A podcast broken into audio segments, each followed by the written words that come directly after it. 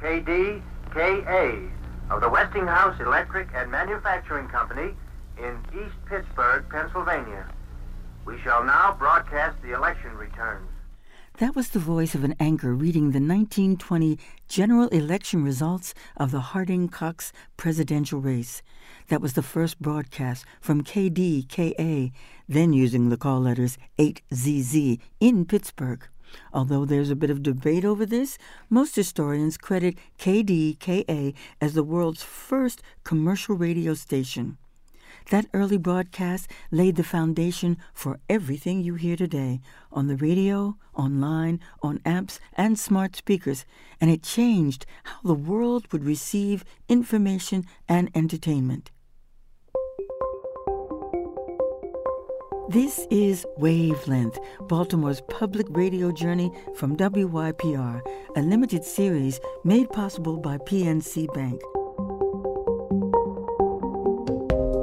Over six episodes, you'll learn the origin stories of WYPR, WTMD, WEAA, and WBJC.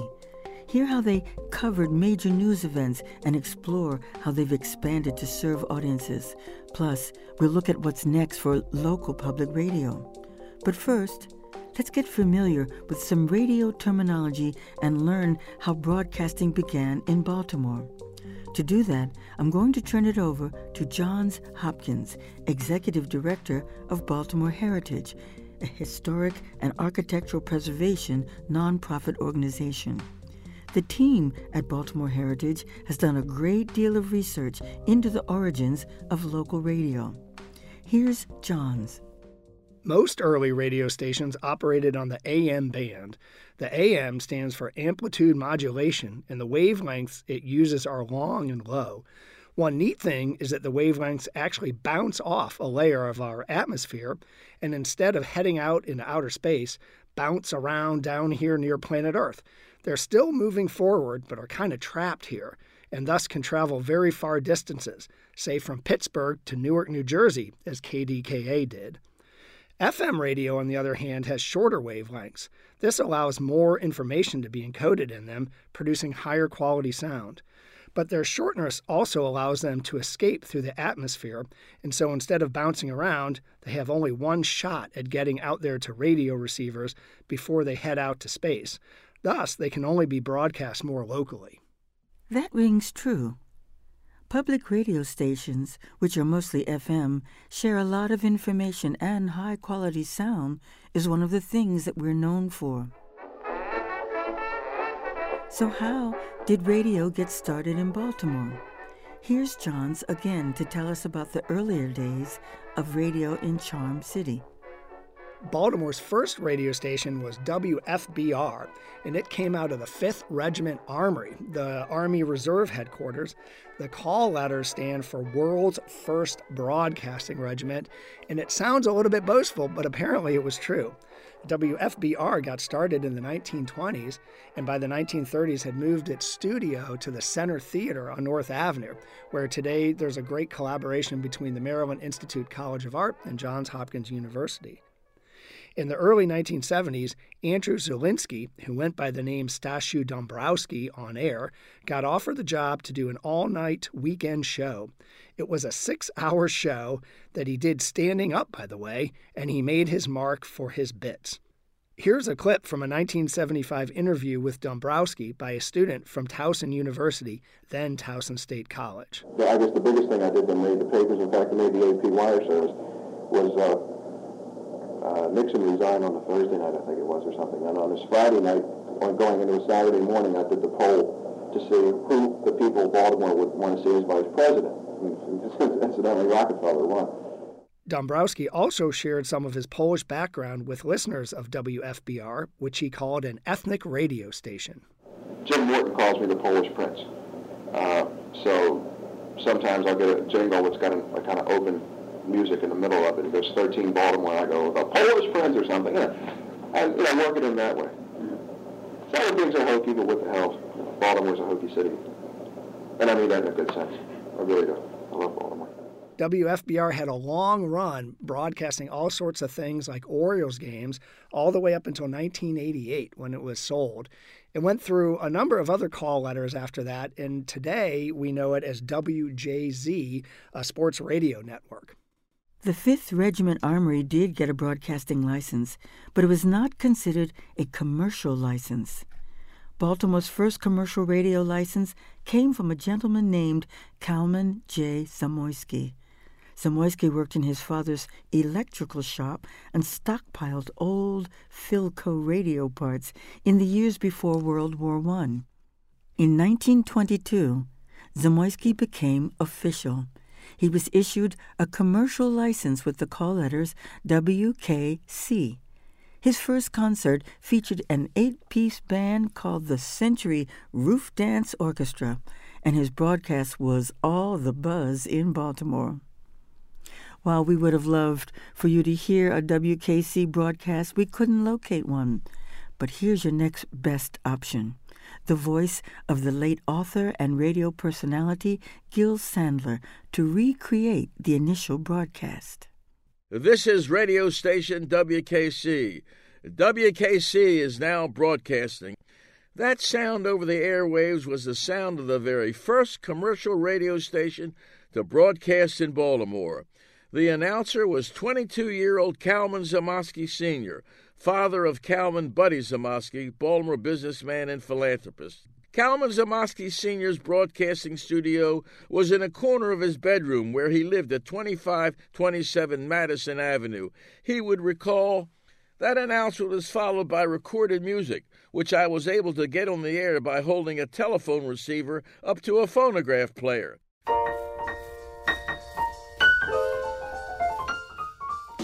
Quick break, and after we come back, we'll hear the role President Franklin D. Roosevelt played in the development of radio.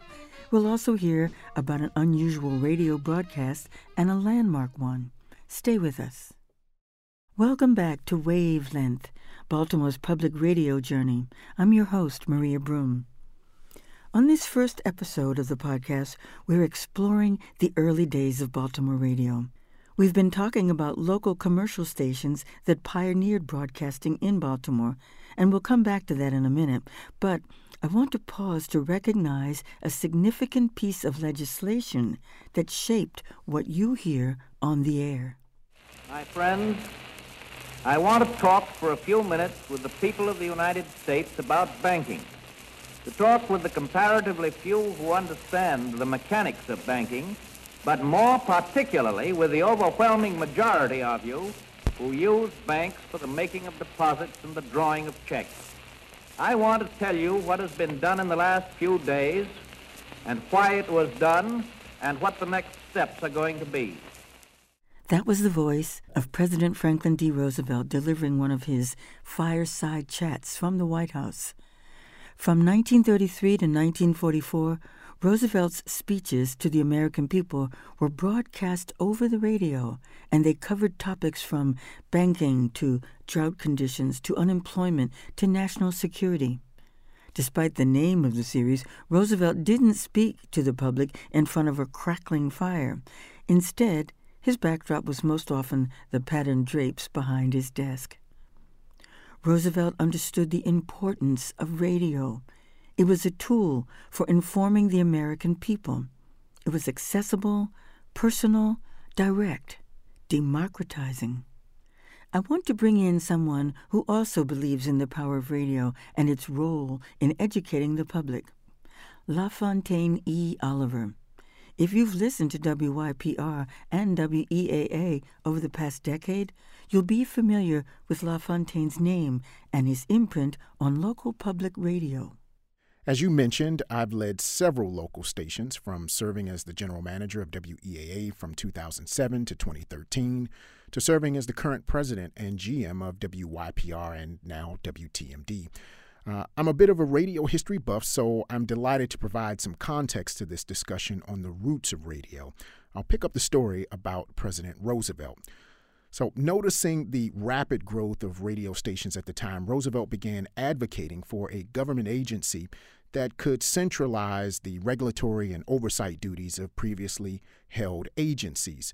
So, with his urging, the Communications Act of 1934 was passed in January of that year, and it established the Federal Communications Commission, the FCC, which would oversee and regulate telephone, telegraph, and radio communications. The act has since been amended to include television and satellite. In the 1934 Act, well, it required that broadcast licensees operate in, quote, the public interest, convenience, and necessity. The FCC ensured that uh, there was competition between communications providers, that charges were regulated, frequencies were assigned, and it oversaw mergers. Another reason why the act was so important, it improved the consumer and listener experience. From the cost of services to broadcast standards to accessibility, it professionalized radio from where we broadcast to what's called a legal ID. That's what you hear at the top of every hour.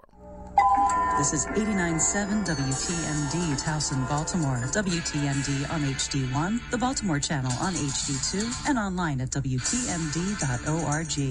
You're listening to WBJC and WBJC HD1 Baltimore, the classical radio voice of Baltimore City Community College. WYPR, WYPR HD1 Baltimore, WYPF Frederick, WYPO Ocean City. A pillar in your community. Morgan State University Public Radio. 88.9 WEAA FM and HD1 Baltimore. To all the things that you don't see or hear, like spectrum allocation, penalties for obscene, indecent, or profane content, the Communications Act of 1934 created a rule book that we closely follow to stay in the business of serving you. So far, we've heard about radio broadcasts originating from a bedroom and from the White House. But now, Johns Hopkins, Executive Director of Baltimore Heritage, is going to tell you about a broadcast from a train. Here's Johns. WCAO got its start in 1922, so pretty early, and it first broadcast from the Sanders and Stayman Piano Company building on North Charles Street. It moved around a little bit. It was at Brager's department store downtown, and finally at the Upton Mansion in Lafayette Square in West Baltimore. Interestingly, WCAO was one of the original 16 radio stations across the country to become part of the new Columbia Broadcasting System, which of course we know today as CBS. WCAO also holds another distinction in that it was the first radio station in the world to broadcast from a moving train. It apparently used a network of CBS transmitters installed along the railroad tracks along the way to do so.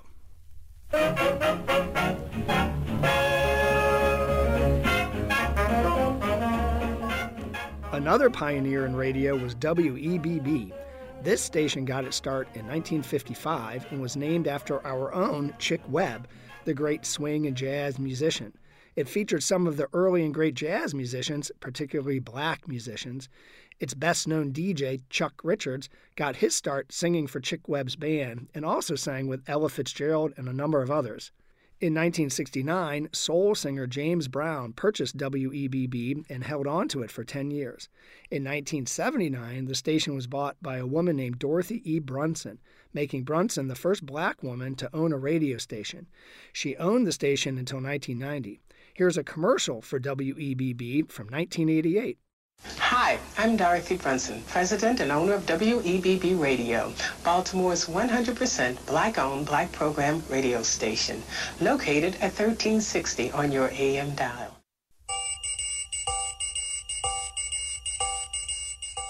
In 1971, the world was in the midst of a change, and so was the sound of radio.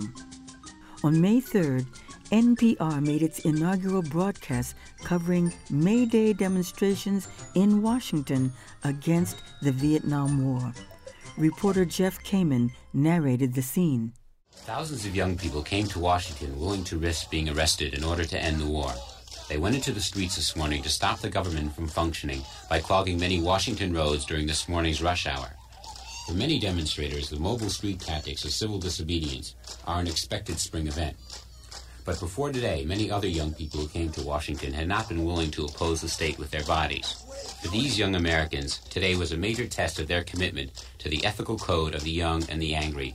It was their freedom ride, their Selma March, their May Day. That mix of immersive sound, descriptive writing, and an authoritative yet casual delivery became the blueprint for NPR, which public radio stations as well as future podcasts would follow. Next episode, we'll take a closer look at the effect of NPR on broadcasting, and we'll look at how college public radio stations in Baltimore became the call letters you know today.